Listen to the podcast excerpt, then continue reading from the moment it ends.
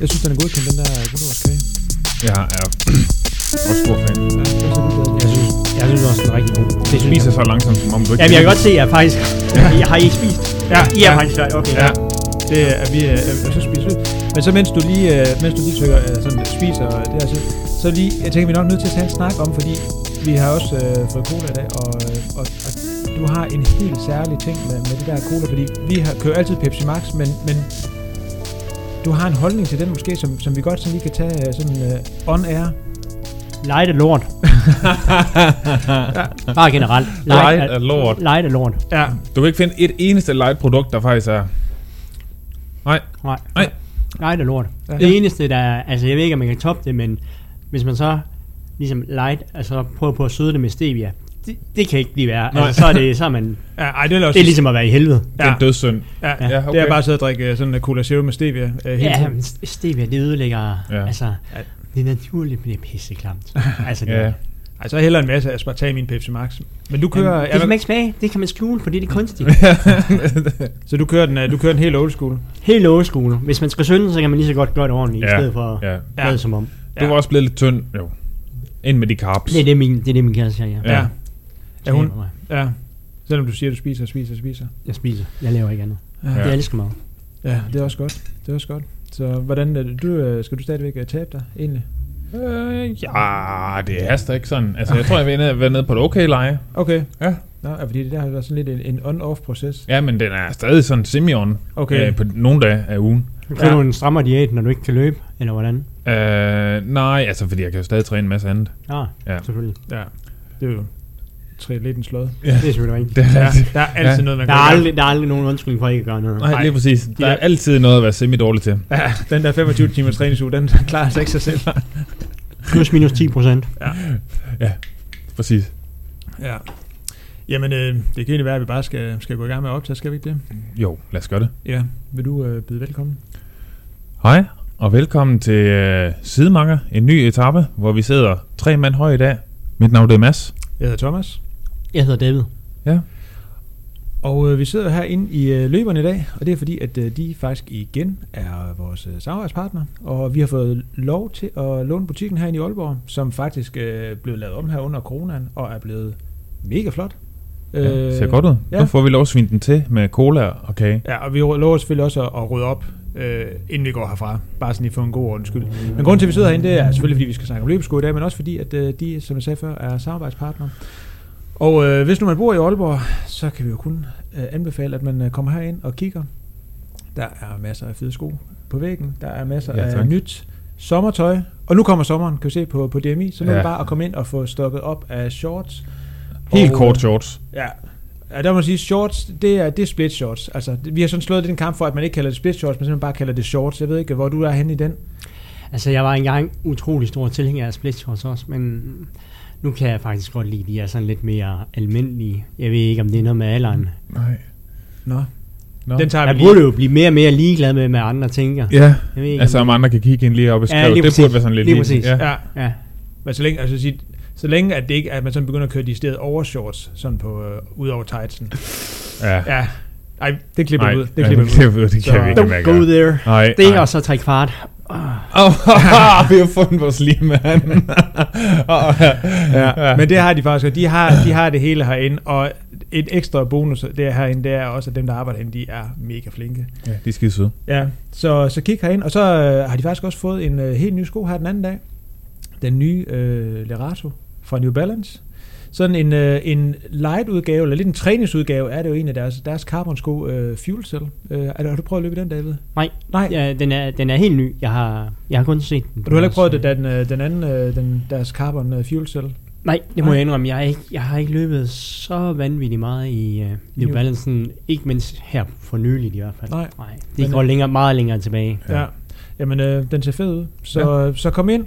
Og hvis nu ikke man bor i Aalborg, og ikke kan komme ind i løberne i Aalborg, så skal man selvfølgelig overveje først og fremmest at flytte til Aalborg. Det, Ja, er, det er klart. klart. det første, men ellers Ja. ja. så er man også så heldig, at øh, man går ind på løberen.dk, og, og så kan man se, hvor der ligger butikker hen. Øh, og ellers har de også en øh, ganske fed webshop med Det har en de. masse fede ting.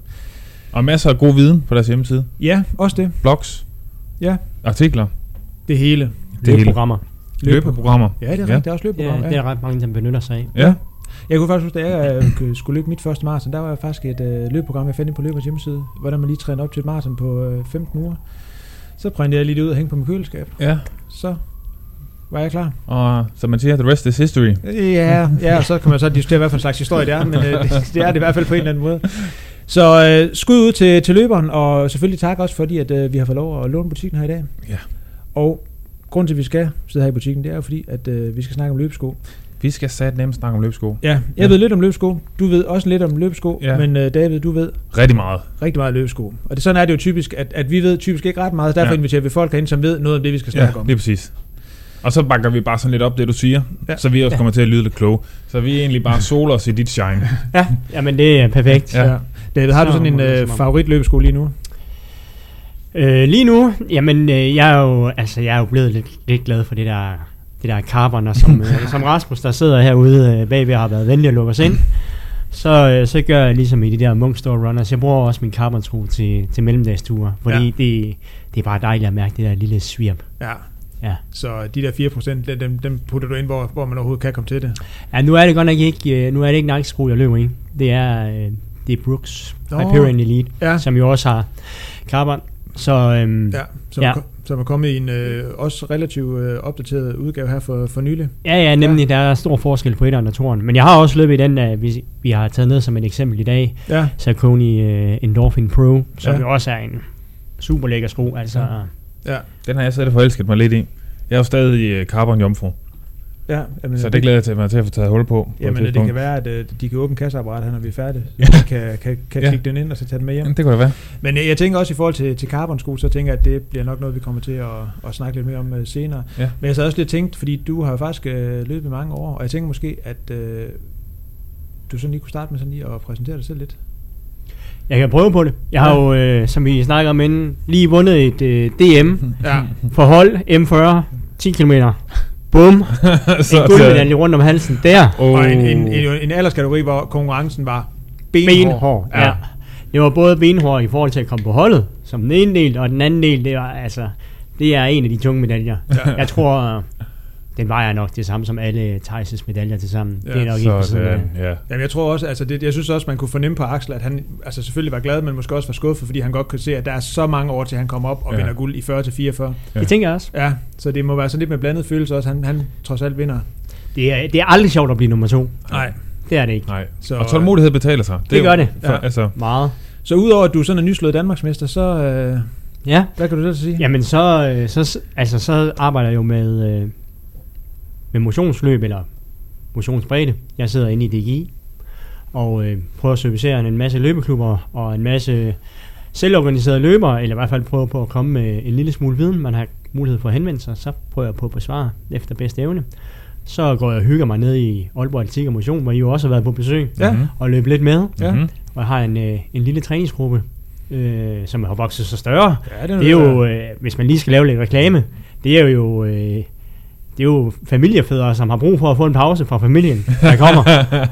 så der får man lige lidt luft, og så kan det også være nogen, som bare har tiden til at komme der kvart over 8 om aftenen, Ja, hvor det hele det går ned. ja. Og så har vi fået den øh, utrolig gode øh, afslutningstradition, at man får lige en cola bagefter, og der er vi meget tolerante. Der er både light og ikke light. Og det bliver faktisk ikke omtalt som, øh, som cola op, øh, når, når vi træner. Det, øh, det kan være, at du sådan lige kan afsløre sådan, både, hvad det, hvad det bliver kaldt, og sådan, hvor det, øh, den betegnelse den kommer fra. Jeg er faktisk allerede hægtet. Kalder vi Brun suppe. brun suppe? Ja, undskyld. Ja. Ja. ja. Brun suppe, selvfølgelig, ja. Ja. ja. Men jeg ved ikke engang, hvor det kommer fra. Altså, jeg vil faktisk sige, Det den, de første gang, jeg så, at det blev beskrevet derinde i øh, Facebook-gruppen, jeg tænkte, hvad fanden? Altså, der var også koldt, så det kunne godt være en eller anden form for suppe, I fik. Men det fandt Det jeg så ud af senere, efter lang tid, at det var det ikke. Så jeg var meget nysgerrig på, hvad var for en brun suppe. Ja, ja men jeg ved så ikke. man har lyst til, når man løber hårdt. Det har været omtalt som brun suppe igennem længere tid. Ja. Ja. Altså også inden vi begyndte at få det i, Ja. i træningssammenhængen. Men det er sådan en, en Aalborg Atletik... Øh, Ja, Ja. ja, eller måske bare, jeg ved ikke, siger man det ikke heroppe i Nordjylland generelt? Nej. altså, jeg har aldrig hørt det før. Jeg Ja, for det kan jeg jo heller ikke op fra. Nå. Så, øh, men ja, nej, det er jo en, øh, altså, ja, en træningsgruppe slash øh, sådan en, en, en fædregruppe. Ja, og der er man selvfølgelig også velkommen. Og så, ja, det er faktisk det, jeg går og laver. Så, øh, så har jeg jo været, øh, altså løberen har været mit andet hjem i, i en årrække, Ja. øh, og jeg er stadigvæk ekstremt løst tilknyttet hernede, men Mhm. øh, ej, det er nok mere årets gæst end, øh, end fast inventar nu. Men, ja. øh, men det har været fast inventar, Ja. øh, som det også er for nogle af de ansatte her nu. ja. Så øh, jo, jeg har mange gode minder hernede fra. Så du har efterhånden langet mange løbesko over disken. Ja, og så har jeg hygget mig lidt med at arbejde lidt for Brooks på et tidspunkt, og arbejde lidt for Nike på et tidspunkt. Så på den måde har jeg beskæftiget mig forholdsvis meget med løbesko. Ja. Mhm. Jamen allerede nu kan, kan jeg høre, at øh, du har fået vores forventninger ekstremt højt op i Ja. forhold til Ja, det er der ingen grund til. Det er bestemt fejl ingen grund. herfra. Nej, men det er så, så Så, øh, så, så lykke godt med at have det næste time, nu kommer det til at gå stærkt. Så øh, David, har du sådan et par, inden vi sådan lige øh, slutter af, sådan går i gang med, med sådan at snakke specifikt om løbesko, har du sådan et par løbesko, som du bare tænker, fordi du har løbet en del år, tænker, det der, det var løbeskoen, den må de gerne lave i en ny udgave. Sådan en, en, en, som en sådan løbesko, man har et, et helt særligt, passioneret, kærligt forhold til. Åh, ja, det er godt. Det er et godt spørgsmål. Altså, øhm, jeg synes faktisk, øh, jeg løb på et tidspunkt i et par, par Nike Skyline hedder de. Det var en, det var virkelig en god sko. Ja, Den, øh, jeg tror, den var to sæsoner. Den kom i øh, gul, rød og blå. sådan. Mellemsolen var enten gul, rød eller blå, og alle sammen havde sådan en grålig overdel, eller den der Brooks Tempo, der står der. Øhm, meget, meget simpel. En mellemsål og en øh, Zoom Airpude i hælen, og ingenting i forfoden. Jeg synes selv, man kunne løbe alt i den. Altså, ture, tempo, intervaller, you name it. Den fungerede bare. Og så blev den reddet væk, og der kom ingen erstatning, som i ingen. Altså ikke bare noget, der mindede om det. Nej. Det blev bare lort derfra. Jeg var rodløs. Eksistentielt løbeskros rodløs, Ja. vil jeg sige. Ja. Overvejet alt. Ja. Jeg har købt, jeg har købt øh, alle dem, jeg kunne få fingre i, Ja. lige da jeg fik nys om, at nu er modellen udgået. Ja. Ja. Så, så En traumatisk oplevelse lyder det som. Ja. Det var det. Ja. Altså, og sådan, sådan er det mange gange, synes Ja, jeg, fære ja. ja. en, øh, en god sko. Altså, ja. Jeg har altså faktisk Adidas Boston, det var faktisk en af mine allerførste løbesko. Men det var en helt anden sko, end det var i dag. Dengang var det sådan en træningssko. Billig træningssko faktisk også. Ja. Og så, jeg ved ikke, hvad, hvad de tænkte på. De havde en rigtig god sko. Så kom der en tor. Det var bare lort. Ja. Ja. Alt var lavet om. Den, det var så elendigt. Ja. Så, så drømmen ville være, at uh, Nike genudgav den sko med en kæmpe carbonplade i. Ja, yeah, Ja. det kunne det godt være. Ja, Det kunne det godt være. det, Ja. lyder, det lyder ikke som noget, der er sådan specielt realistisk, men, uh, men det, så, Det tror Vi jeg sender den ud her og håber på, at der er nogen, der lytter med. jeg tænker helt klart, de lytter med. Phil Knight. Ja.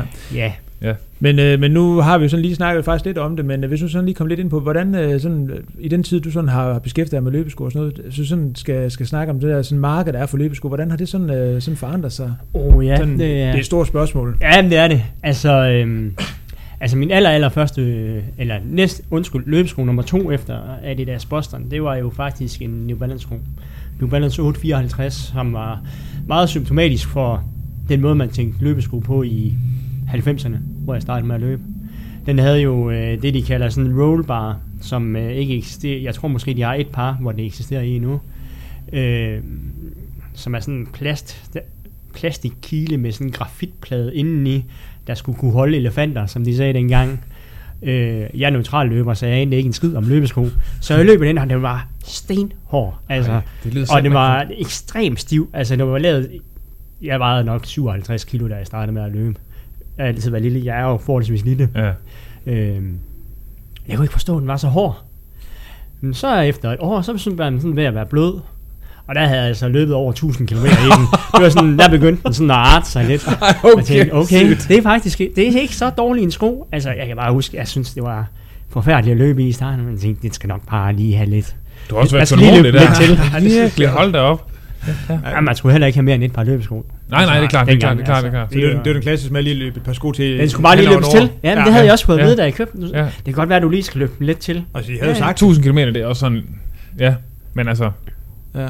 ja. Men øh, hvad er det så, der, altså, når nu man sådan kigger løbesko i dag, hvad er det sådan, øh, det er sådan, at der er i fokus nu, eller er det sådan, er, er den store tendens? Ja, altså, altså dengang i hvert fald, der var det meget med, at man taler jo meget om pronation, ikke pronation.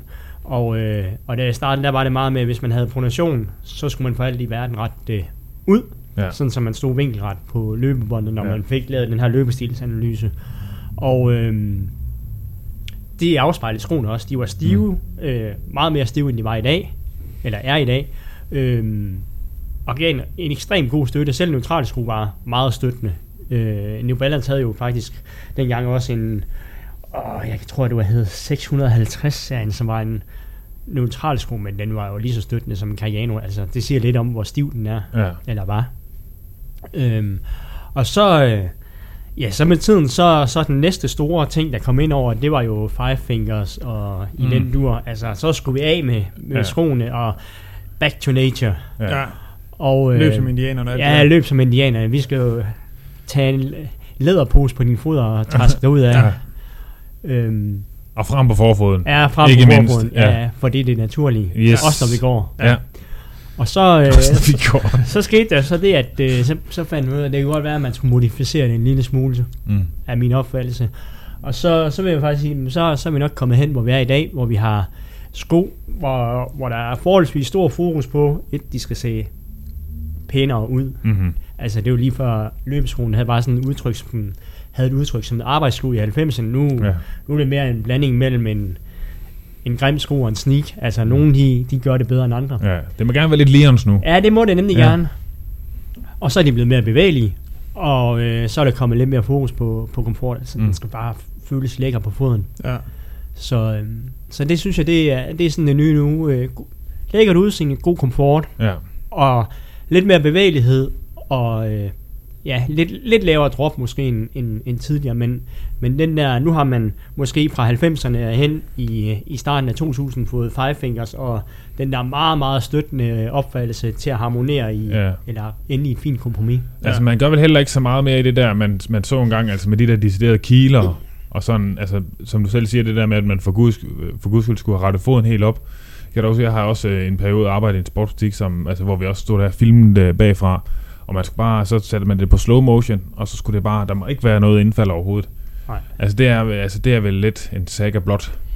Ja, det er i hvert fald meget individuelt. Ja. Altså en tidligere ansat i løberen, Rasmus Østergaard, har, altså han, han er jo kendt som The Pronation Guy, som måske i dansk kontekst var ham, der ligesom begyndte at få aflevet den her myte om, at ja. han skal ikke... Øh, det er ikke så vigtigt, om du vælger ind eller ej. Det lavede han i hvert fald et Ph.D.-studie, der viste Ja. ja. i forhold til nyløbere, at hvis man aldrig har været skrevet før, Ja, øh, så er det som udgangspunkt måske ligegyldigt, om du løber i en pronationssko Ja. ja. eller en neutral sko, så længe du har det godt i skoen. ja. Øh, og det er egentlig også det, som, som man vil blive vejledt, når man kommer ned i løberen. Øh, at hvis man har en sko, så bliver man bedt om at tage den med, og så får man en snak om, hvilken erfaring man har med løb, og hvordan det ser ud, om det er gået godt, og hvad Mm. har man som målsætning. Og så er det sådan individuelt. ja. Ja, det er Hvordan klart, hvis du har været vant til at løbe i et eller andet, der Ja. har ret meget, så bliver du også nødt til at...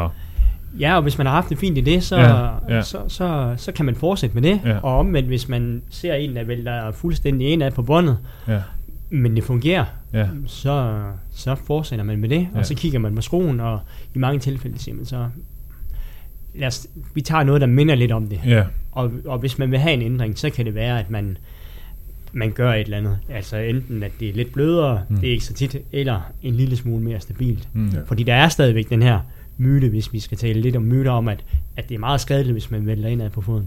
Ja, det er jo sådan lidt den ten- tendens, der i hvert fald har været, at hvor der blev netop snakket meget om, man var pronationsløber, man var neutral løber, så var der også det, at man kunne være supinationsløber. Ja. Men netop, at, at, at det sådan netop blev sådan, nu siger du selv ordet, sådan lidt, lidt farligt, hvis man sådan pronerede og væltede Mm. ind og sådan noget. Er der sådan kommet mere fokus på, at man sådan egentlig kigger på, sådan på en løber, sådan, øh, hvad skal man sige, bevægelsesmønster, og fokuserer på det, end, end at og så have et meget ensidigt fokus på, om man nu lige vælter lidt indad på foden, eller man, man løber helt neutralt.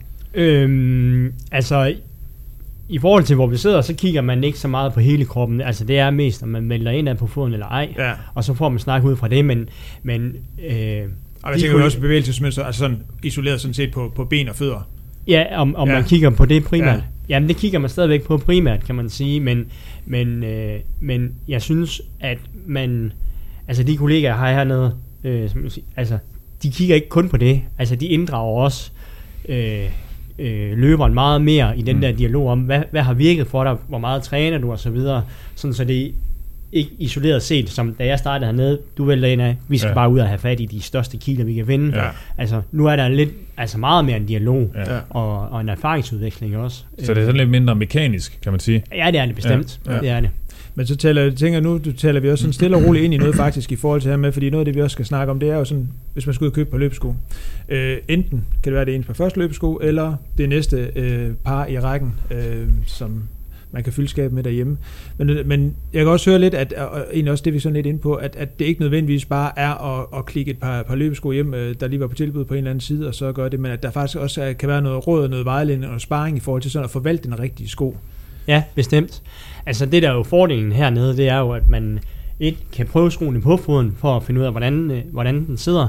Man kan få noget rigtig god sparring og dialog med, med de ansatte hernede i forhold til, hvordan de oplevede skoen. De har stort set prøvet alle de sko, der er på væggen på egen fod, så de har en erfaring og kan give den videre. Øh, og så har de også en rigtig fin erfaring i forhold til øh, hvad hedder det, strukturering og planlægning af træning.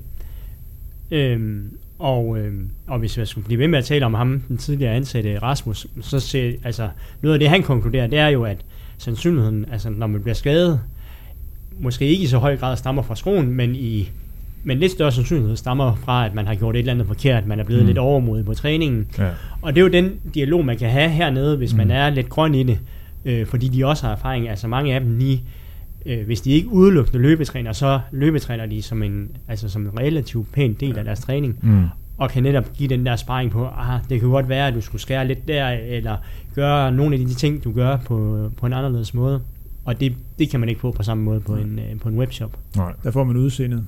Der får man udseende, ja. Og ja. kan man klikke, se, om, om de har den, den rigtige størrelse, men, men så får man virkelig ikke så meget andet. Nej. Men jeg tænker også i forhold til, til, nu kan vi tage dem, der arbejder her i løberen øh, i Aalborg, altså jeg tænker i forhold til den viden, vi nu hver især går med, så tænker så er vi jo alle sammen relativt grønne i forhold til at komme herind og så få den viden, som mm. de har, fordi de trods alt har været igennem også alle de sko, der, der hænger her på, på væggen bag os, altså, øh, ja, og, og, og kan, kan, kan sætte den viden i spil i forhold til det.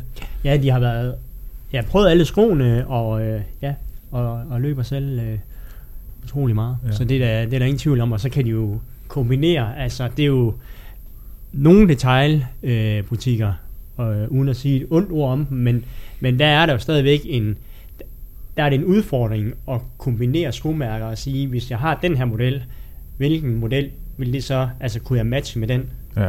Sådan så man ligesom kommer med et lidt bredere sortiment, ja. og siger, at de her sko her, de minder lidt om hinanden. Øh, og der, der er min opfattelse, at det måske er en lille smule mere silotænkning, at jeg kan den, jeg kan den, ja.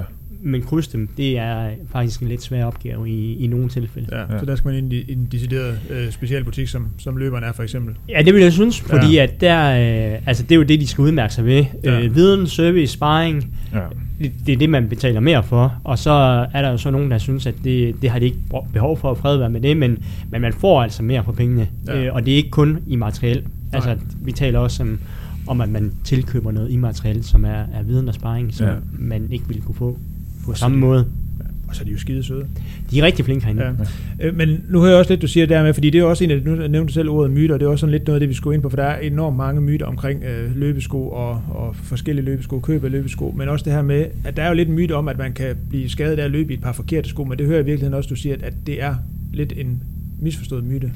Altså hvis man kigger på, på, på den der undersøgelse på Rasmus, så ja, så er det en myte, men det er han så omvendt siger, hvis man, hvis man ligesom har fået, hvis man ved, man, hvis man er blevet skadet, og man har opsøgt en fagprofessionel, øh, som jo principielt set kunne være din kæreste, mm. øh, og hun ligesom siger, jamen jeg kan se, at, at måden du løber på, den, den skævhed, eller den måde du gør, løber på, den, den gør, at du bliver overbelastet i nogle bestemte strukturer, så ser det ud til, at at den rigtige sko har en betydning. Ja. Øh, så, så han, han fejrer jo ikke fuldstændig af banen, men hvis man ikke har problemer, så, så er hans påstand, at, øh, at så, så er det ligegyldigt, så skal skoen bare sidde godt. Ja. Ja. Så det, altså, der giver det rigtig god mening, hvis man har været skadet, den der kombination der, besøge en fagprofessionel ja. i forhold til, til at få udredt, hvorfor jeg er skadet, ja. og så besøge en professionel, der ved noget omkring skoene, så er man... Ja, ja men det er jo også, altså, som, hvis man kommer helt grønt og tager ned i en eller anden løbeklub, og så siger det, du skal der have med kiler og pis og lort, og så løber man rundt, og du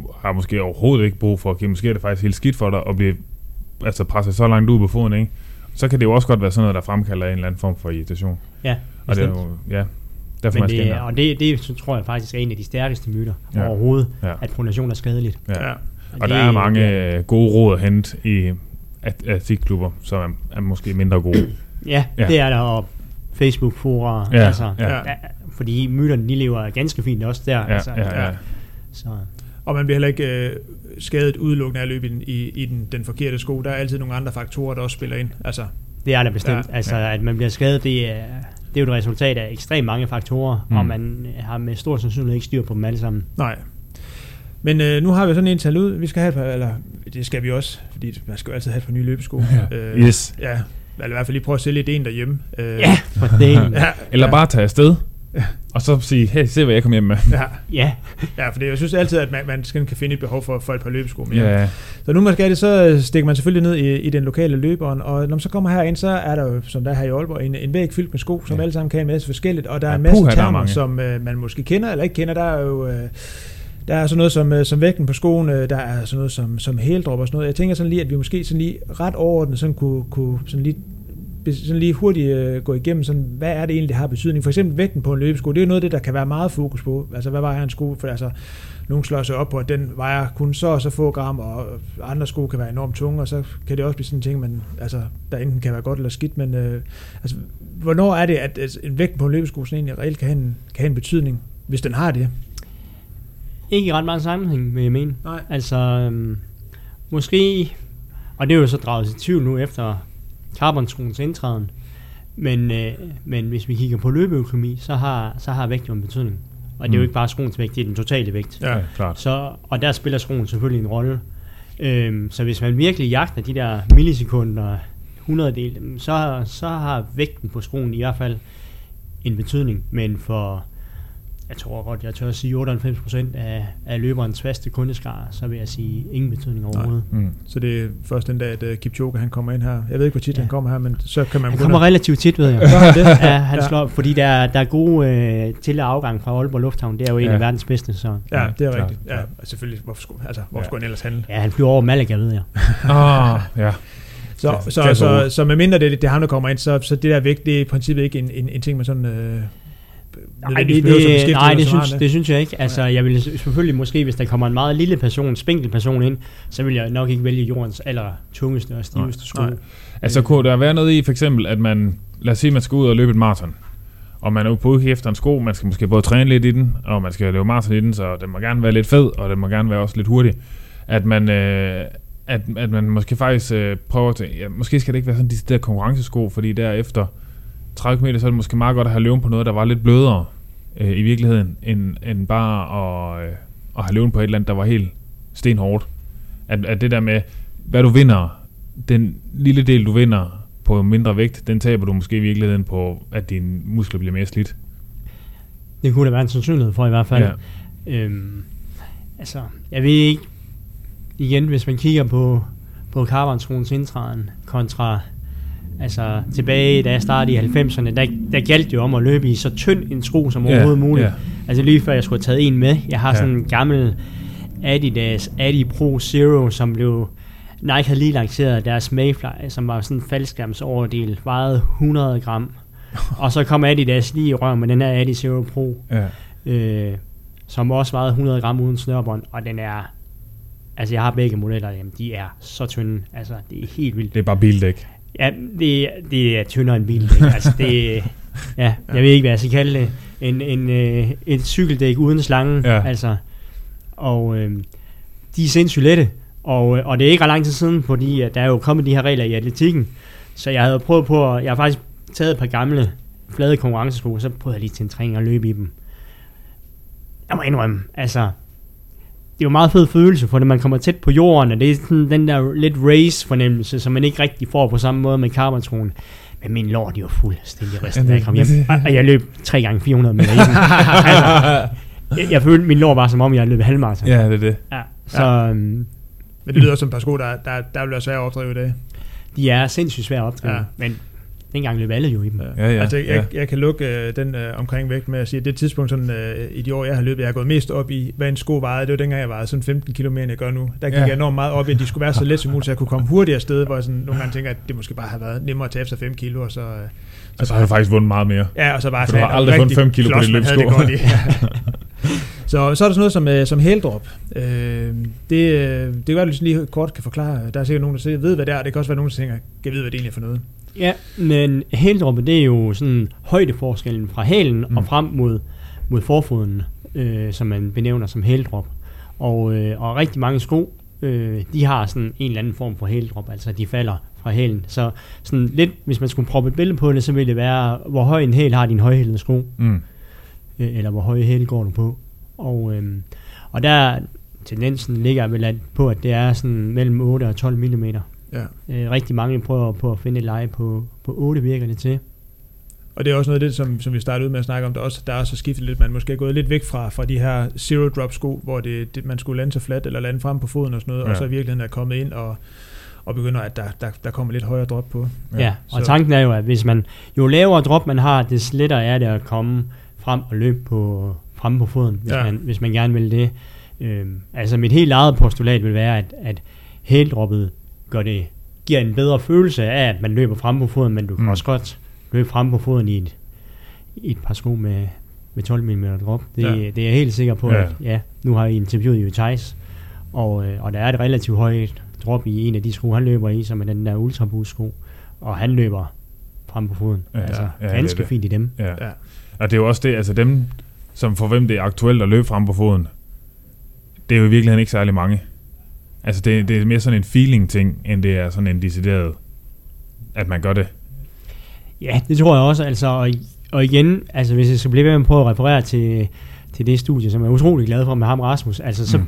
så, så, så ser, han påviser jo også, at, at det ser ikke ud til, at man bliver, altså, at det er mere skadeligt at løbe på hælen mm. i forhold til, til fremme på foden, men, men han, øh, han påpeger, at, at, man, at de spidsbelastninger, man får i forhold til stød op igennem kroppen, altså der er nogle strukturer, der bliver belastet mere end andre, så sådan lidt sort-hvidt sagt, så, så om man lander på hælen eller fremme på foden, det bestemmer ikke, om du bliver skadet, det bestemmer Nej. bare, hvor du bliver skadet. Ja, Ja. ja. Så Ja, så det er ikke sådan, at hvis man lander frem på foden, så, så er der ikke nogen muskler, der egentlig der bliver belastet. Så er det bare nogle andre muskler. det er bare nogle andre muskler. Ja. Og et højere drop, det er simpelthen for at, at understøtte det der naturlige rulle, man har hen over foden. Lige præcis. Ja. Ja. Så det der med, om man lander frem på foden eller ej, måske ikke handler så meget om, om skoen og skoens drop, men, men måske i virkeligheden mere sådan om det tempo, man løber i. For det er jo typisk sådan, at jo hurtigere man løber, desto længere kommer jo frem foden. Altså ja. Ja. det bedste eksempel er jo øh, folk, der løber 100 meter. Altså, Ja. ja. de, de Ja, har ja. jo ret naturligt ikke en hel landing, men Nej. er helt fremme på, på tæerne. Altså. Så, Lige, øh, lige præcis. ja. Og man kan jo også, øh, altså en, en problemstilling, vi to begge to døjer lidt med, altså det her med sådan en lidt øm akillescene i ny og næ. Altså der er det jo måske meget godt det her med at få noget støtte op under hælen, øh, så man ikke trækker så meget i akillescene der i sit, i sit afsæt. Ja, lige præcis. Det Øh. kan i hvert fald være, at den bliver en lille smule aflastet, hvis man har et lidt højere drop, eller Ja. ja. propper et hæleindlæg ind. Ja, ja, ja.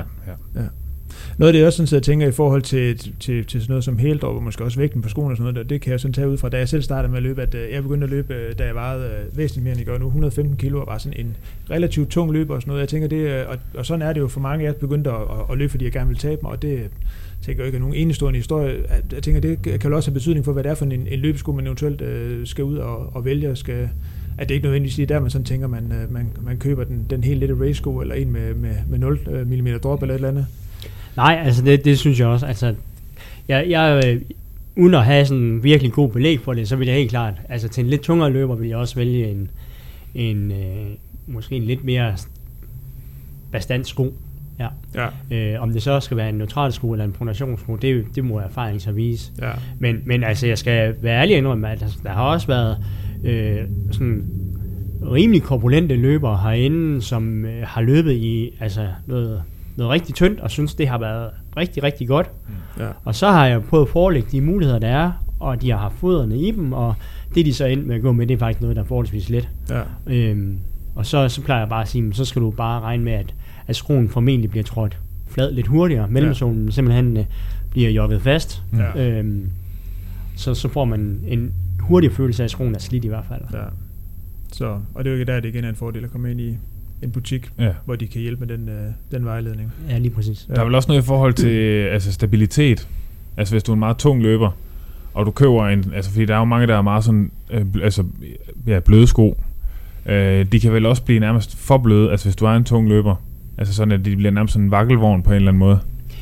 Jamen det, og det synes, jeg, det, det synes jeg selv er, er lidt svært spørgsmål at svare på, fordi Ja. at, at hvis vi tager udgangspunkt i, at, at vi sagde, at, at pronation er individuelt, Ja, ja, ja. så, så vil jeg sige, så, så kan de ikke nødvendigvis Nej. blive, blive for bløde. Så kan de blive for bløde i forhold til, at man kan føle, man taler nogle gange om, at man træder igennem mellemsolen, at man Ja. får den der, hov, det er ligesom om, der ikke er ordentlig absorbering i. Ja. Øh, så, så det tror jeg Ja, mere på, okay. end, øh, end at de kan blive for ustabile. Ja. Ja, ja man ikke rigtig kan styre dem. Nej, okay. Men de findes jo mange forskellige fastheder mellem solerne. Ja, jamen, det er jo men, det. Det er Men det. altså, der er nogen, for hvem stabilitet er vigtigt. Ja, Øh, og, og der vil, altså, der vil jeg sige, de, de er lidt i en kattepine, fordi stort set alle producenter laver sko, der er mindre og mindre stabile. Ja. Altså, man finder ikke den der gamle 850'er på markedet mere. Nej. Den er, og hvis man har behov for det, så er man nødt til at finde et kompromis. ja. Man. Ja. Jamen, øh, jeg tænker, vi sådan måske kan sådan, øh, begynde at bevæge os over. Sådan, der findes jo sådan forskellige typer af løbesko. Vi kommer sådan lidt, lidt ig- igennem nogle af dem, og jeg tænker, vi sådan starter der, hvor, hvor langt de fleste nok i virkeligheden vil lande, når de skal købe en sko, nemlig at man gerne vil have en god all-round sko, der, der kan lidt det hele. Øh, og der er jo, øh, altså, der er mange mærker, og der er, alle mærker har jo en eller anden, et eller andet bud på det. Men sådan, øh, hvis man skal have sådan en, altså en god øh, træningssko, mængdesko, uanset om man så tænker, at man skal ud og løbe 5 km fire gange om ugen, eller man bare gerne vil ud og løbe nogle lange ture, eller hvad man til, hvad er det sådan, øh, sådan det, det vigtigste sådan, øh, i forhold til sådan ligesom at, at forvalte øh, den rigtige sko der, og så tænker vi sådan lige kan snakke lidt, lidt overordnet om det, så kan vi sådan lige komme med lidt, øh, lidt idéer, lidt forslag til. Jamen, øh, jamen, det er et godt spørgsmål. Altså, jeg synes, det vi, vi startede med at sige, altså, øh, prøv nogle forskellige øh, sko på foden. Øh, altså, ret firkantet set, så synes jeg, at øh, alle de sko, der er hos løberen, har en god kvalitet. Øh, og der er ikke altså på den måde forskel i, i kvaliteten for mig at se øh, på tværs af mærker. Det handler mere om, hvilken pasform, der er bedst til en. Mm. Ja. Og derfor kan det give god mening, synes jeg, at man prøver lidt forskelligt for at finde ud af, hvilken sko sidder godt på min fod øh, og føles rigtig behagelig. Og når man så har fundet ud af, hvad der sidder rigtig behageligt, så kan man så begynde at sige, okay, hvordan ser det ud på løbebåndet kontra den erfaring, jeg måske har. Øh, og hvis man ikke har det, så får man jo så den der sparring. Det her kunne måske godt være, være en mulighed for dig i forhold til, hvor du kommer fra, og hvad vi ser på båndet. Ja. Øhm, og så øh, og så dernæst så sådan er, er det, er det, har den lækker udseende? Kunne Mm. jeg, har jeg noget tøj, der passer til den? Og kunne jeg finde på at gå i den, hvis jeg nu øh, finder ud af, at løb ikke lige er noget for mig? Ja. Ja. Ellers så kan man sige, det- altså der med, hvis ikke man har noget tøj, der, der passer til den, så kan man også købe en sko, men hvis man ikke ved, man ikke har noget tøj, der passer til, fordi så har man jo undskyldning for at komme ud og købe noget tøj, Ja. der så er Lige, masser af lige det. præcis. ja, og der Men, har de øh, sikkert også noget herinde, tænker jeg. Ja. Ja. Men vigt, vigtigst i hvert fald, god komfort. Og så, øh, så vil jeg gå efter, at, øh, at øh, ydersålen ikke er alt for, øh, for fin. Mhm. Øh, fordi det må gerne have en lille smule øh, sål, øh, sådan så man også kan have nogenlunde et greb, hvis man vælger at løbe ind i en skov. Ja. Ja. Øhm, Og du har fundet et eksempel her. En Brooks. Nu stiller jeg godt nok borden på, Skoen, ja, skoen på bordet. Ja. Det er jo Ja, så, det må vi hvor- godt. Bordet på vi Det var mange års ulykker af det. Ej, det ved jeg ikke. Jeg tror, det, jeg tror, det er noget med det udligner sig, hvis der også er guldårskab på. Ja, okay, klasse. Ja. Men det kan være, du vil øh, altså fortælle lidt om øh, den her sko, og hvorfor den øh, kunne være en god sådan all-round mængde sko. Ja, det, her, det er jo en øh, Brooks Adrenaline, som er en af Brooks' mest solgte støttende sko. Ja.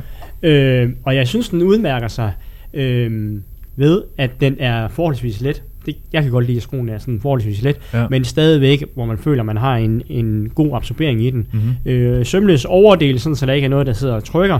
Og så har den i forhold til det, vi, øh, vi talte om, faktisk en lidt grov ydersåle, Ja, der gør, at den fungerer rigtig fint på vej, men den fungerer faktisk også ret fint i skoven. Ja. Så der bliver den også sådan lidt all-round i forhold til, at man sådan løber grus eller skov. Eller, Ja. Lige præcis. Ja, det er ja. mest, hvis du løber sådan helt, helt offroad, så, så kommer den måske lidt til kort, Ja, ja, hvis der ja. er lidt for ja, meget klart.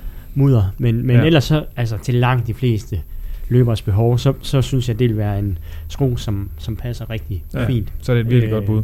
Ja, Det var faktisk Ja. min første løbesko, der. Eller ikke lige den der, Så- men, men en Adrenaline fra Brooks. Det var faktisk Ja. ja. de første to, øh, jeg købte. øh, Jeg husker dengang, øh, apropos det, jeg havde printet det, øh, hvad hedder det løbeprogram ud fra, øh, fra løberen til maraton, så tænkte jeg, så kom jeg herind, og så blev jeg testet, og så købte jeg en virkelig, virkelig grøn øh, Adrenaline 13, Det er 14, rigtigt. et eller andet. Nej, det var meget grøn, sådan meget limegrøn og almindelig grøn. Uhyggelig grøn. Ja, Ja. ja. lækkert. Ja, så Ja. øh, Men altså, og man kan jo sige, der findes jo så til, tilsvarende modeller øh, i alle mærker. Altså, der. de har jo alle Ja. sammen sådan en, en, hvad der vil være, være deres adrenaline.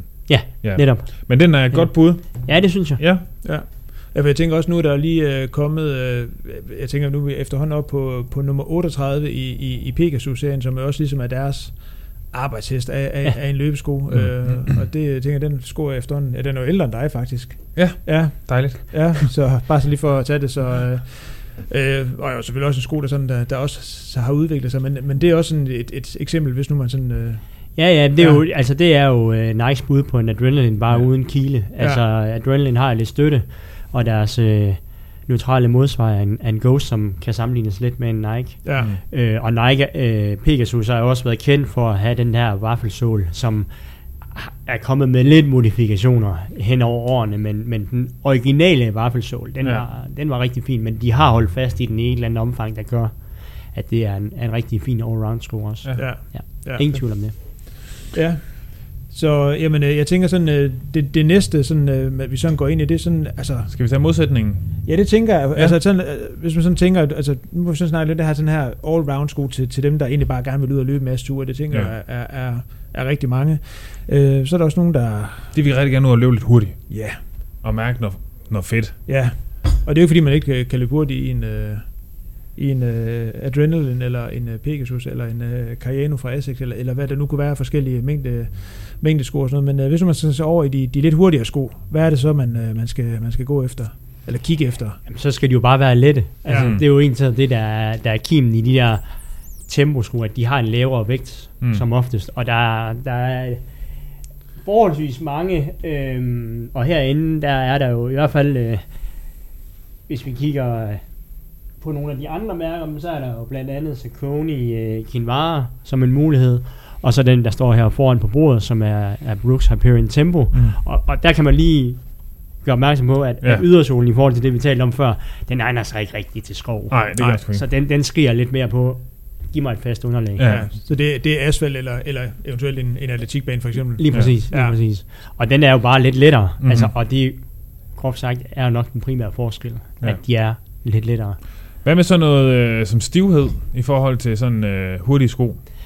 Jamen, jeg synes ikke, altså jeg synes ikke, øh, jo, stivheden, hvis vi igen begynder at snakke om carbonsko, Ja, er, så bliver det er selvfølgelig noget blevet, andet. blevet højere, og der var faktisk helt tilbage i snart nullerne, der, der, igen, der, der, der kan jeg huske, at Adidas, de faktisk også smed en sko på banen, hvor mm. der lå en, en plastplade og sådan en carbon, og den var faktisk rimelig stiv. Det er lige før, jeg vil sige, det måske var den en af de første carbon-sko, der var. Ja, okay. Kan du huske, Claus Hansen, han løb i den. Jeg synes, det var uendelig fed. Claus Hansen har den danske rekord på 10 km landevej, 28-25. Ja, Og, øh, og jeg fik den selv opdrevet efter intens søgen. Det var, det var en ret fed sko, og den havde den der, Ja, Stivhed. Svirp. ja, lige præcis, sådan, så den lige giver det der lille svirp. Så, Ja, ja. så hvis de bliver måske for, for, for bløde i dem, så, så er der måske en, måske en lidt dårligere energioverførsel. ja. Men sådan en som den her, er det sådan, du- fordi nu sad jeg sådan lige og, og sådan lige og prøvede at, at, at bukke den lidt sådan noget umiddelbart, altså jeg kan godt mærke, at den er lidt, lidt, lidt stiv, men det er jo ikke sådan, som hvis man står med et, et par sko, hvor der filmen er en, en nylonplade eller en carbonplade i eller sådan noget, men, øh, men det er også sådan det, man tænker som, som, at den er sådan, altså så stiv, at der er den der sådan, ener- sådan returnering af energi, er vel det, man, man sådan lidt øh, tænker det, at man får lidt tilbage. Ja, altså når vi snakker carbonplade eller hvad? Eller, Ja, eller så stivsko, ja, stivsko i det hele taget. Altså, ja, ja, ja, bestemt. Det, det, det er tanken, ja, at, Mm. at man får lidt, øh, lidt energi tilbage. Ja. Ja. Ja. Så, øh, så et bud, det kunne være den her øh, Hyperion, og så nævner du også øh, Kinvaren fra, fra Saucony, Ja. som en sko, der kan lidt det samme. Ja, den vil i hvert fald gerne lidt det samme. Ja, ja det synes jeg. ja. Ja. Altså, og generelt set, så... Øh, altså, hvis man sådan skal tale løbesko helt generelt, så synes jeg, at hvis man skulle prøve at sætte et billede på, så handler det ikke om, om, om hvilken sko, der er rigtig, og hvilken, der er bedst, men jeg, jeg plejer mange gange at sammenligne dem med biler, og så sige, Mm. løbeskoens funktion er at bringe dig fra A til B, Mm. og spørgsmålet er, hvilken oplevelse vil du have, Mm. når du hopper i skoene? Vil du køre i en Audi A6? Mm. Vil du køre i en racerbil, eller vil du køre i en, øh, måske en Polo eller en Golf, eller Ja. sådan en mellemklassebil? Ja. Altså, de skal nok bringe dig fra A til B, men køreoplevelsen er forskellig. Ja, ja. Og, og det synes jeg er sådan en meget fin Ja, det er en god, måske øh, øh, god analogi til, eller metafor ja. for, hvad det er løbeskoen. Og forskellige løbesko og forskellige mærker, de gør for en. Ja. Der er ikke nødvendigvis den samme komfort i en øh, bil, hvor man kører rigtig hurtigt. Det er jo det. Men der er måske også en ting, vi lige skal snakke om i forhold til sådan noget med... øh, Altså, hvor mange kilometer der er i en sko. Der er vel også en væsentlig forskel på sådan et uh, turbo-based her, og så den, vi havde brugt før, sådan en mere mængdeagtig sko. Ja, altså de fleste steder vil man få at vide, at der er mellem 800 og 1200 km i en, øh, i en løbesko. Ja, Øhm, så det, det, er, det, det, det er et forholdsvis godt bud, men jeg synes igen, ligesom en pronation, altså det er meget individuelt, Ja, ja. hvordan man slider, og hvor meget man slider på ja, skoene. ja. Altså, nu, nu hørte jeg jo historien om, om 8.54, jeg tror, jeg løb 2.000 km i, det gik, det, altså, det gik fint. altså, jeg løb også en gang i sådan en neutral sko, i, sjovt nok fra Adidas, det er utrolig meget Adidas, Ja. Den hed Exigence, Ja. den var også neutral, kamptung, kampstiv, men altså, den holdt i hvert fald også 2.000 km. Ja. Altså, og, og det er jo langt ud over det, som man normalt Ja, ja, ja. anbefaler. Ja. Øh, så, så jeg synes, det er meget individuelt. Ja. Altså, min, egen, min egen hypotese er, at jo, jo blødere skoen er, og dermed måske også jo bedre komfort, Ja, jo lettere får man den der følelse af, at skoen er udtrådt i hvert fald. ja, klart. Om, om den så er væsentligt dårligt absorberende, det, det er der diskussion om. Ja. Men altså, der vil der ikke være noget i forhold til sådan, altså sådan en generel ting i forhold til en mængde sko og en temposko, at man kan sige, at temposkoen vil ikke holde lige så mange kilometer som... Nej, for der er mindre materiale i. Ja, ja. Det er der. Ja. Det er der ingen tvivl om. Så følelsen af at have trådt den flad, Ja, den, den, den får kommer man hurtigere. Ja, ja. Ja. ja. Så der er måske også et eller andet, altså, hvornår køber man en temposko? Det er måske ikke den første, man køber. Det er sådan en, når man begynder sådan, okay, nu også gerne ud og løbe lidt hurtigt en gang imellem, altså, så er det der, man kan begynde at... Igen vil jeg sige, Ja. det handler om, hvilken, hvilken køreoplevelse har Ja, du ja, lyst ja, det er til. selvfølgelig. Så, ja. så du kan også godt køre langsomt i en racerbil. Ja, altså- ja, ja, det er rigtigt. Ja. Men jeg tænker, hvornår, øh, fordi det er jo sådan også et spørgsmål, der, der, tit melder sig, det der med, hvornår ved man, at nu er det ved at være tid til at skal have et par nye løbesko. Ja, det altså, hvad er det for nogle, altså man kan jo enten gå efter at sige, at der skal være 1000 km, så kan man jo løbe 1000 km, selv de skulle have været skiftet ud for, altså for to måneder siden, øh, og, og, og lige så vel som der er ikke nogen grund til at kassere et par sko, som der dybest set øh, stadigvæk fungerer. Så hvad er det for nogle ting, sådan, man sådan lige kan sige, man eventuelt kan, hvis der er det, øh, man kan sådan lægge mærke til eller holde øje med øh, på ens løbesko, øh, der ligesom signalerer, at nu skal jeg ind og have en ny. Jamen, altså, der er jo sådan helt, altså, helt voldsomme tegn, at når, når, når syningen og limningen og, og overdelstoffet begynder at mørne, og der er sådan, Mm. altså, man får, altså, der går hul i overdelen, for eksempel, så, Ja. så er det nok ved at være tid. Ja. Øh, men ellers så, så meget klassisk, så plejer det mange gange at være, at man, man kigger på mellemsålen, det hvide her, og så, øh, altså hvis jeg sådan trykker her, så, det kan I så se her, ej, jeg ved ikke, om man sådan kan se det, men så kommer der sådan lidt rynker i, Mm. øh, og skoene er som regel sådan rimelig, relativt glatte, når man kører dem, og over tid, så, så vil mellemsålen, den vil falde lidt sammen, den har ikke samme evne til at udvide sig, og så begynder der at komme flere og flere rynker i mellemsålen, som ikke retter sig ud.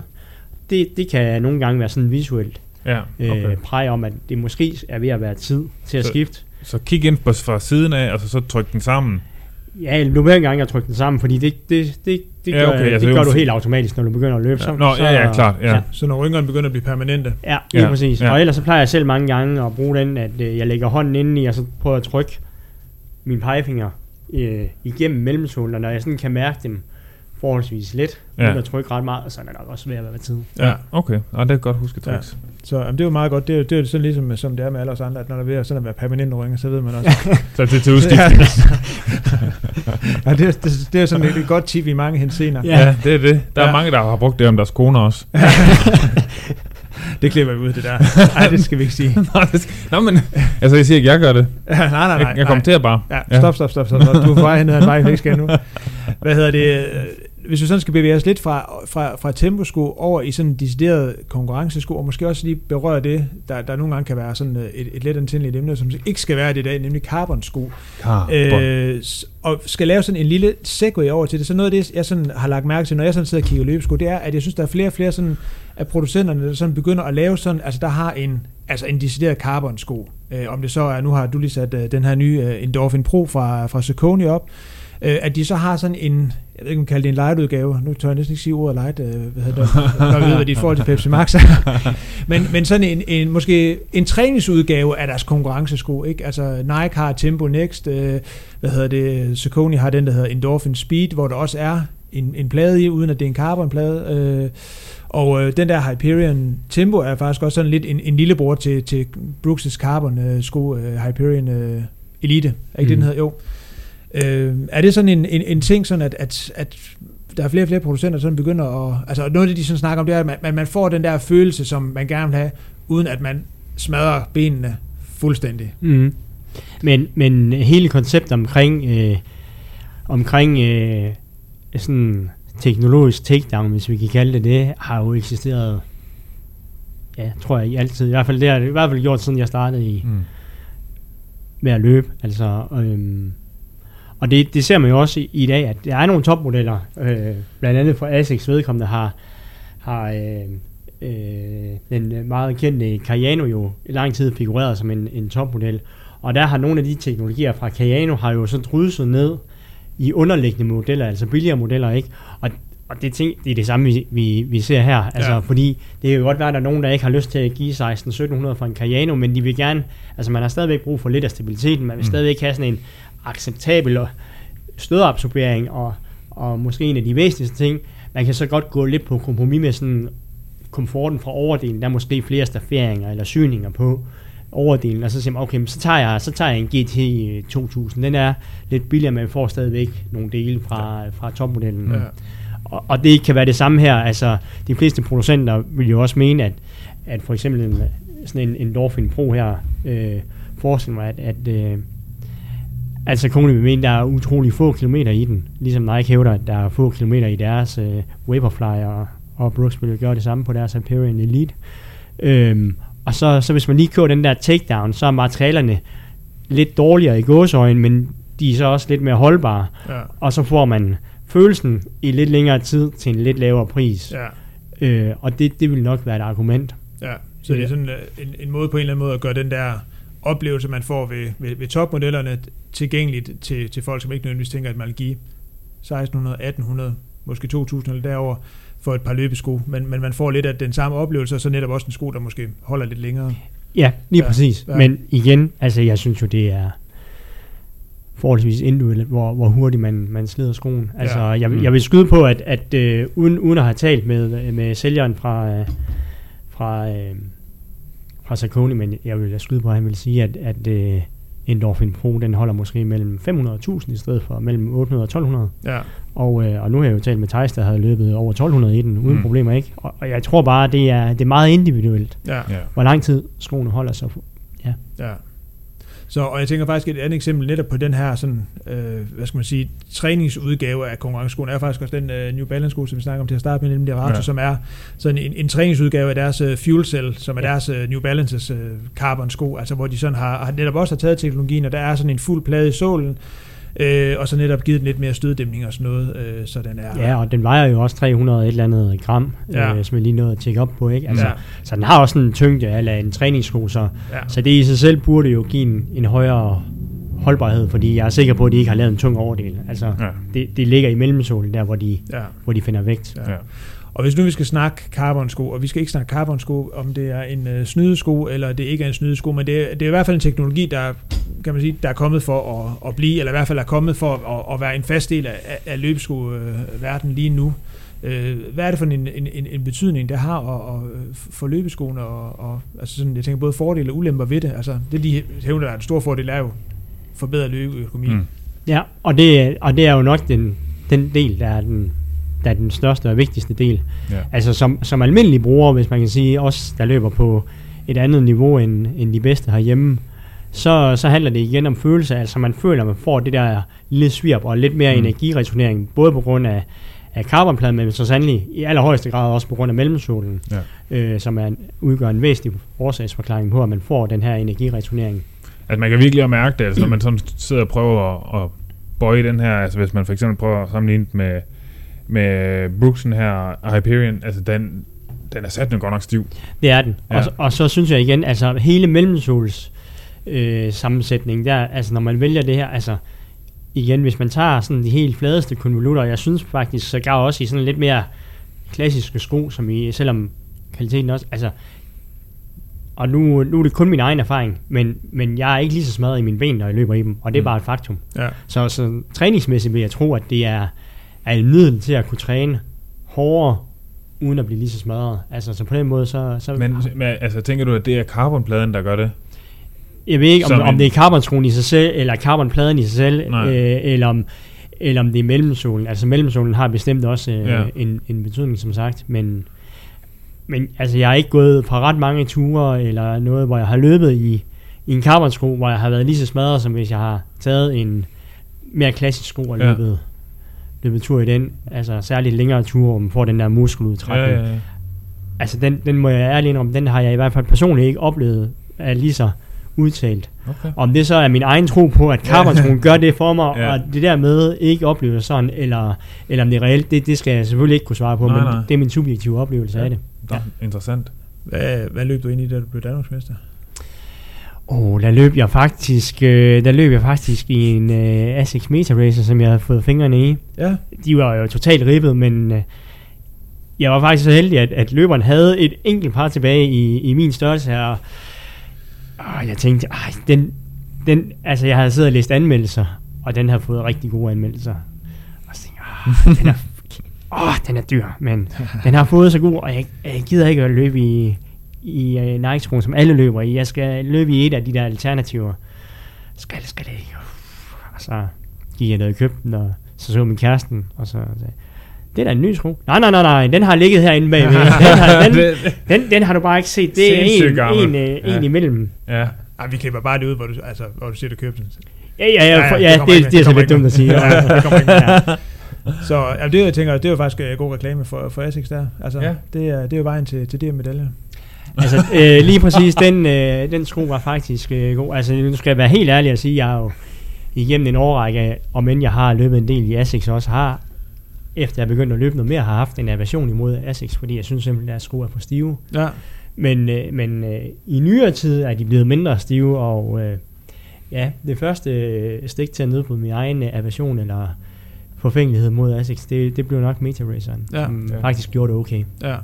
Det må man sige. Så, så sådan generelt set i forhold til det her med carbon-sko, så er det selvfølgelig det her med præstationer. Det er jo en sko, som, som også de producenter, der ligesom øh, sådan laver den og smider den på markedet, også ligesom øh, sådan sælger det, at det her det er skoen til dagen, hvor man skal ud og præstere. Altså, men, øh, men jeg kan også høre, at, du også siger, at, at man kan også godt tage den på på en træningstur, fordi der faktisk også, eller du i hvert fald også oplever, at, at, man ikke er lige så udtrættet. Øh, Ja, det er, løbet min, altså, det er min egen oplevelse i hvert fald. Ja. Ja. Ja. Så, Nå. Jeg ved ikke, andre har sikkert andre oplevelser. ja. Og så også selvfølgelig en sko, som ikke holder lige så mange kilometer. Nej, det skal man nok ikke have forventning om. Nej, nej. Nej.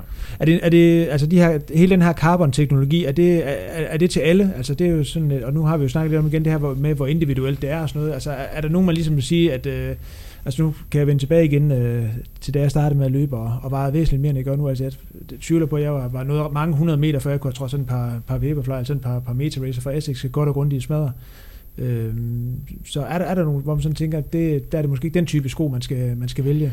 Altså, jeg vil, jeg vil øh, igen vil jeg sige, mm, grundlæggende set vil jeg sige, nej, det er for alle, det er jo et spørgsmål om, hvilken køreoplevelse du vil have. Ja, Men, men hvis man kommer ind som ny og siger, jeg skal have et par løbesko, det er mit første par, og Ja. jeg skal ikke have mere end et par, så vil jeg nok ikke sige, at det er Vaporflies, der er, eller Metarace, eller Hyperion Elite, eller Endorphin Pro, som Nej. ligesom er, er go-to-skoen. det er ikke den første, du hiver ned så. Nej, det vil det ikke være. Det vil Nej. nok være lidt mere en robrødsko Ja. af, af, af dem der, vi har nævnt i, i starten, ikke Ja. også? Ja, Øh, som sådan en god bestand træningssko, ja, vil jeg nok hellere. ja, hvor der også Vælge. er lidt... Ja, også hvor holdbarheden med, med sikkerhed er, er Ja. lidt højere. Ja, Øh, Altså, det, er det, er, man, man kan jo godt virkelig sammenligne det lidt som, altså det med biler. Altså en sportsvogn er jo sjældent den første bil, man du kan køber. Ja, altså det er sådan din, den du har på sommerpladerne. Ja. Og så hiver du den frem, når solen skinner. Og så ned med cabrioleten, eller hvad hedder det, ja. soltaget. Jeg synes, det er et godt billede. Ja, det synes jeg også, det var. Ja. Ned med soltaget. Nej, det hedder det ikke. Hvad hedder det? Kalesje, for helvede. Ja, ja, det er Ja. rigtigt. Ja. Det klipper vi bare ud. Og Aalborg er jo den by i Danmark, jeg har oplevet med flest biler med Kalesje. Ja, det er du godt kommenteret meget på. Ja. ja. Og Ja. nærmest flere, end da jeg boede i Spanien. Ja, det siger jeg faktisk ikke. Det er faktisk sindssygt dårligt være meget tid. Det er også Nordens Paris. Men det Ja, er det er det. det. er det. Ja. Ja, touché. Ja. Øh, noget af det næste, vi så lige skal bevæge os over til, det er, at der findes også en masse, som synes, det er helt fantastisk, ikke bare at løbe i skoven, men at komme ud og løbe i skoven, hvor der er rigtig fedtet og mudret og svært at stå fast. Og øh, der er der jo en helt sådan særlig type sko. Nu smider vi næste sko heroppe på bordet, og det er en Salomon Trail sko. Det er en af de øh, rigtig populære og meget solgte cherry-sko fra Salomon. Speedcross, som er ja, meget populær sko. Ja, Øh, og har jo i hvert fald særligt den her særlige snøreteknologi, som de har patenteret faktisk, øh, hvor man bare lige trækker her, kan man se, og så kan man lige tage den her, og så har de lavet sådan et hul heroppe under pløsen, hvor man lige kan lægge den overskydende snøre op, Ja. sådan så der ikke er nogen ting, der kan få, som grenene kan få fat i. Det er ret Det er smart. faktisk ret Ja. smart. Ja, Der er er nogen, der, der venter med sultne blikke til det patent, det udløber. Ja. Og, det, og jeg kan sige, at jeg har et par Salmon uh, trail sko derhjemme, øh, selvom jeg er enormt dårlig til at løbe i skoven. Men lige præcis den der ting, det fungerer faktisk øh, vildt godt. Ja, det gør Øh. det. Det er lidt ligesom på de der cykelsko. Jeg kan ikke... Ja. Ja. Bambora, eller hvad hedder de? De her bora-bora-lukninger Ja, der. dem der man snor rundt, ja. Ja. ja. Det er jo lidt det samme. Det fungerer. Ja. Og det holder altså også, selvom man... Øh, Ja. man ja, Det gør det. øh, faktisk også, selvom jeg havde en, en, en, en meget savnomsbunden, øh, hvad hedder det, trailtur ude i Kongshøjskolen så sammen med, med den gode øh, Emil Adelborg og fra Atletikklubben, øh, hvor det inden for den første kilometer øh, lykkedes mig at styrte helt legendarisk øh, to gange. øh, og på trods af det, sad skoen fuldstændig som den skulle. Altså, Du øh, slår jeg- mig heller ikke som en trail-type. Nej, men jeg, jeg tror også, jeg, altså det, jeg havde sådan test, jeg havde en pandelamp, og jeg havde sådan testet den øh, derhjemme, og jeg kan huske, at jeg sådan slukkede lys i stuen, og tænkte, hold kæft, den lyser godt. Og så tænkte jeg, så fungerer det også i en skov. Ja. Øh, og da jeg så kom ud, og han så tændte sin pandelamp, altså der tror jeg, mit det var som at en cykellygte mod, og have sådan, en- altså sådan en stadionprojektor. så, så efter det, styrt nummer to, så byttede vi for det første pandelamper, og dagen efter, så gik jeg faktisk herind i løberen, og så købte jeg den, den stærkeste pandelampe, de overhovedet havde, for jeg tænkte, det der, det skulle ikke ske igen. Så ja, den, den historie, den, øh, den fortæller han stadigvæk. Mm. Men hvis nu man skal ud sådan og, og virkelig at munke igennem ud i skoven, hvad er det så? Øh, altså, man skal selvfølgelig have en sko, fordi hvis vi nu vender den om her, så kan vi også ligesom se, at øh, som vi snakker om før, at øh, på de her mængdesko, der var der sådan lige lidt hvid i solen. Altså, det her, det er jo virkelig en traktorsol. Lige præcis. Ja. Ja. Og det er, jo det, det er jo det, der er den allerstørste forskel. Om vi har en traktorsål på, eller om vi har en lidt mere om vi har lidt mere vejgreb Mm-hmm. Ja. ja. øh, sådan på landevejen. Ikke? Så, så det, er, det er bestemt den, øh, den første, og de har jo så også lavet det her lidt, øh, jeg ved faktisk ikke, om det er patenteret, men de kalder det jo contact grip, hvor I kan se de her pile vender hver sin vej, Mm-hmm. sådan så når man løber nedad, Ah, så, så står man bedre imod her. Det sad jeg faktisk godt lidt tænke på, og det øh, virker Hvis de har mærkeligt. vendt den anden vej. Mm. Så um, Ja, det giver også Men god mening, det er på hælen, de har det egentlig. ja, netop, Ja. fordi man jo netop som regel lander Ja. meget udtalt på hæl, hvis man gerne vil bremse Ja. Ja. Ja, der, der er det svært at komme på forfund, og så, så bremse igennem. Det, det kan det være, ja. Ja. Men altså, hvad, er det til at holde ud og løbe på, øh, på landevejen? Man kan sagtens løbe på landevejen, men, Ja, men altså, jeg altså, for tænker, det første, så, øh, øh, så er det den her gummilegering, der ligger som ydersål, Ja. har ikke på samme måde som, øh, altså, som landevejssko, de har, de har iblandet, jeg mener faktisk, det er sådan lidt carbonagtigt noget, som gør, at de bliver slidt lidt, lidt øh, langsommere. Ja. Det har de ikke, det er bare ren gummi. Ja, man kan godt ingen- mærke, at det, det føles anderledes faktisk. Ja, og den er også sådan lidt mere øh, sådan sticky. Ja, ja, Øh, så den skulle også gerne egne sig lidt bedre til, til lidt vådere overflader. ja. Men det er, det er den grove profil.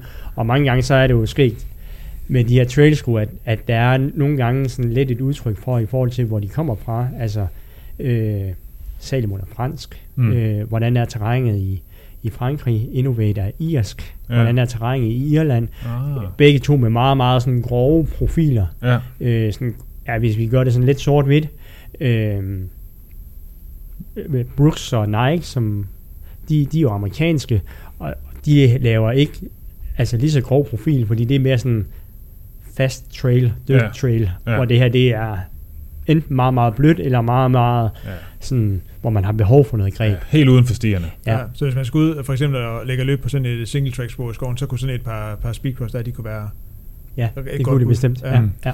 Så jeg ved også, nu snakker vi der med også, og det ligner heller ikke en sko, man umiddelbart ville få det, den, den bedste oplevelse af lige at tårne af fortorvet i, men jeg, jeg, jeg, ved på et tidspunkt, jeg havde faktisk, at Brooks lavet et, sådan et, et, det der vel egentlig var sådan lidt en hy- hybridsko, øh, som var sådan lidt en, en, en, en, en trailsko med en knap så, knap så vild sål. Jeg tror, den er det. Pure Grit måske? Ja, lige præcis. Sådan en meget øh, blå og orange, øh, som faktisk var helt okay. Jeg kan huske, jeg kunne have den nemlig, og så kunne man sådan løbe op øh, i skoven, og uden man sådan øh, altså moslede rundt og, og hvad hedder det. Øh. Ja. Og når man så kom op i skoven, så var der faktisk også øh, rigtig godt, øh, rigtig godt bid. Jeg ved ikke, om det er sådan, at, at noget af de egentlig er gået væk fra, eller det er måske sådan, er, Nej, nej, altså Pure Grit eksisterer stadigvæk, og er en meget populær ja. trailsko, og den er, øh, altså, øh, Spi- eller Salomon har jo også samme koncept, altså der er et koncept inden for det her, den her trail, hvor man ligesom prøver på at ramme det her segment, der har brug for at løbe hjemmefra og ud i skoven, måske ikke løber fuldstændig off-trail, men stadigvæk løber sådan lidt på stierne, lidt ved siden af, som de kalder door to trail, sådan, så skoen gerne skulle kunne egne sig til både at have det her lille transportstykke hjemmefra, ja. fra ens bolig og så ud til skoven. Men, men det er stadigvæk ikke en sko, som vil være altså, at foretrække, hvis du løber Nej. primært landevej. Nej. Men, men de har prøvet på at finde nogle kompromiser Ja. i forhold til greb, Mm. sådan så man ikke føler, at man kører i en traktor, når man, øh, Ja, når så man det skal kan lidt det hele. Ja, Så det er sådan en overvejelse om, hvad det er for et sådan terræn, man gerne vil ud og løbe i. ja, Ja, og- og, og jeg synes faktisk, at ja, lidt sort-hvidt, at man kan godt kigge på og kigge lidt på, på skomærkernes historie, øh, ophav, fordi det, det kommer også lidt til udtryk i måden, de udformer ja. Ja. skoen på. Ja. Ja. Sjovt nok. Men altså man kan sige, ovenpå alt det her, så, altså, så er der jo så er det, det første, man næsten kan gøre for sig selv, før man lige tager ind og kigger på et par nye løbesko, det er måske lige at sådan sætte sig ned og overveje, hvad er det, man skal bruge dem til. Bestemt. Øh, og altså, hvad er mit behov? Ja. Altså afklare det i forhold til sig selv. Ja. Øh, så bliver det jo meget nemmere for ekspedienten at hjælpe i den anden ende. Der er faktisk en, der har spurgt, øh, nu har vi sådan snakket lidt både sådan de forskellige former for løbesko, også snakket trailsko, og så er der en, der faktisk også spørger ind til, til sådan specifikt, hvis man skal ud og løbe ultraløb. Øh, Mm. mm. Jeg tænker, det er, det i mit hoved der er det alt over 42 km. Det tænker Øh, jeg også. Ja, øh, jeg synes faktisk, 42 i sig selv kan være enormt ultra Det er nogle gange, hvis man har en dårlig dag. men øh, men er, er der noget specifikt, man egentlig sådan, øh, man kan sige, at man, der kan være godt at være opmærksom på der, eller...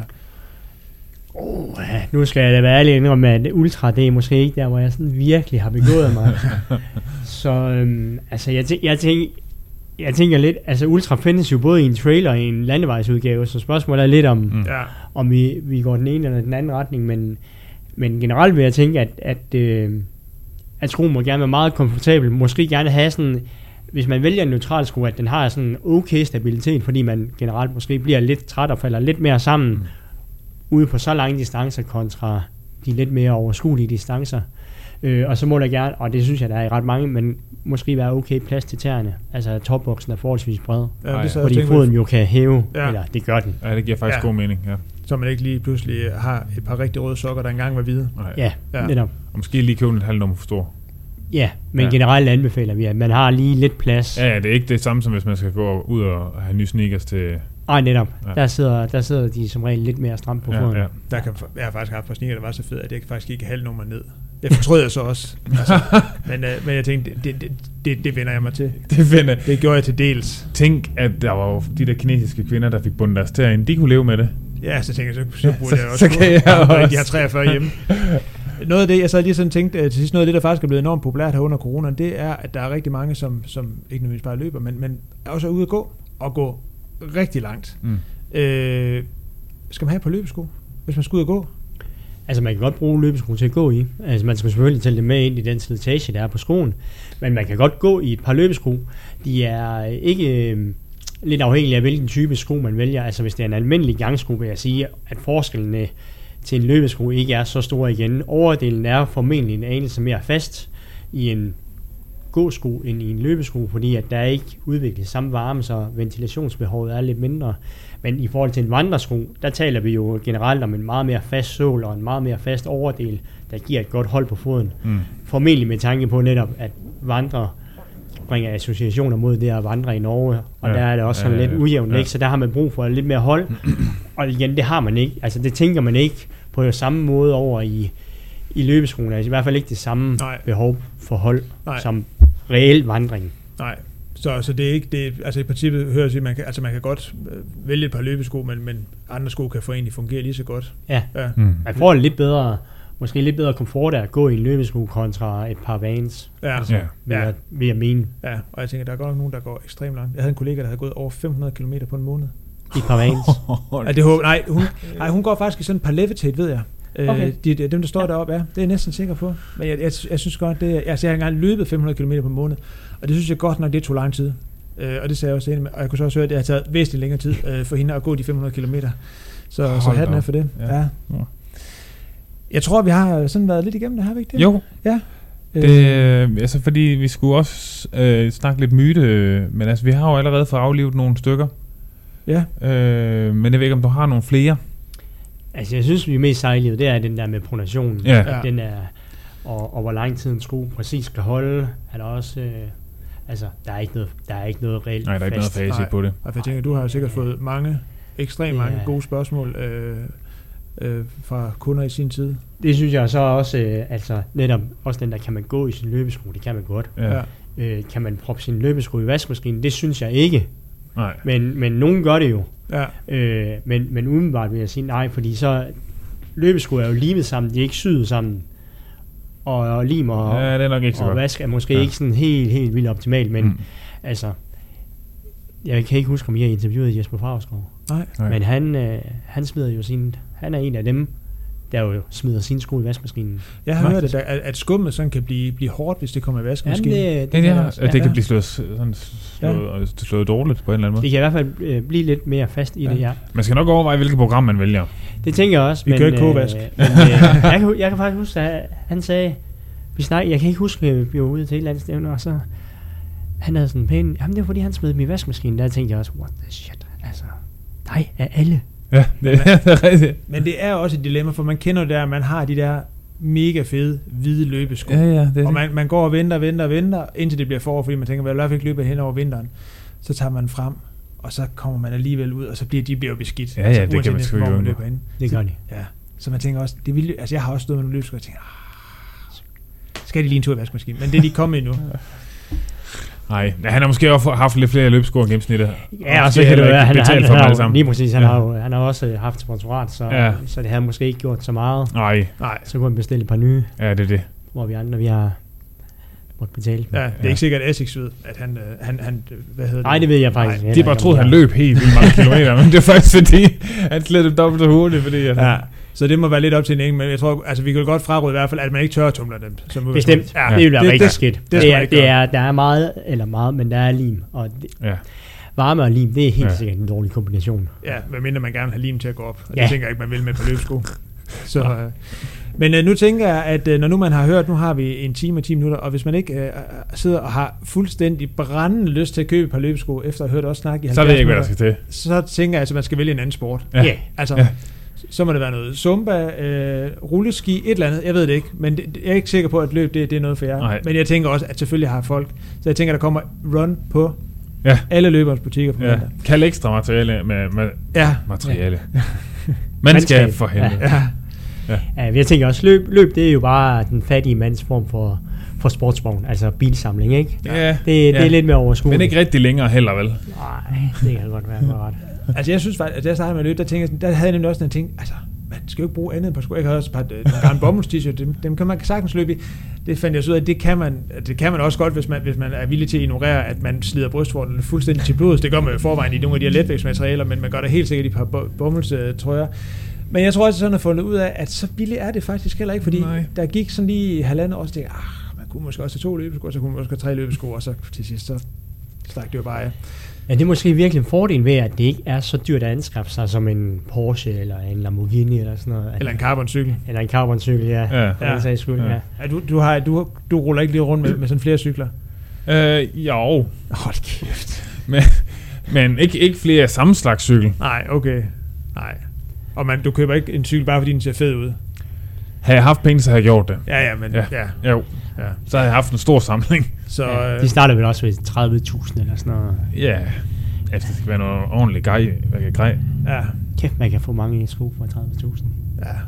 Ja. Også mange sko med carbon i. Det ville også være fedt, hvis man på samme måde med sko kunne sige, at jeg har fået en ny frempind.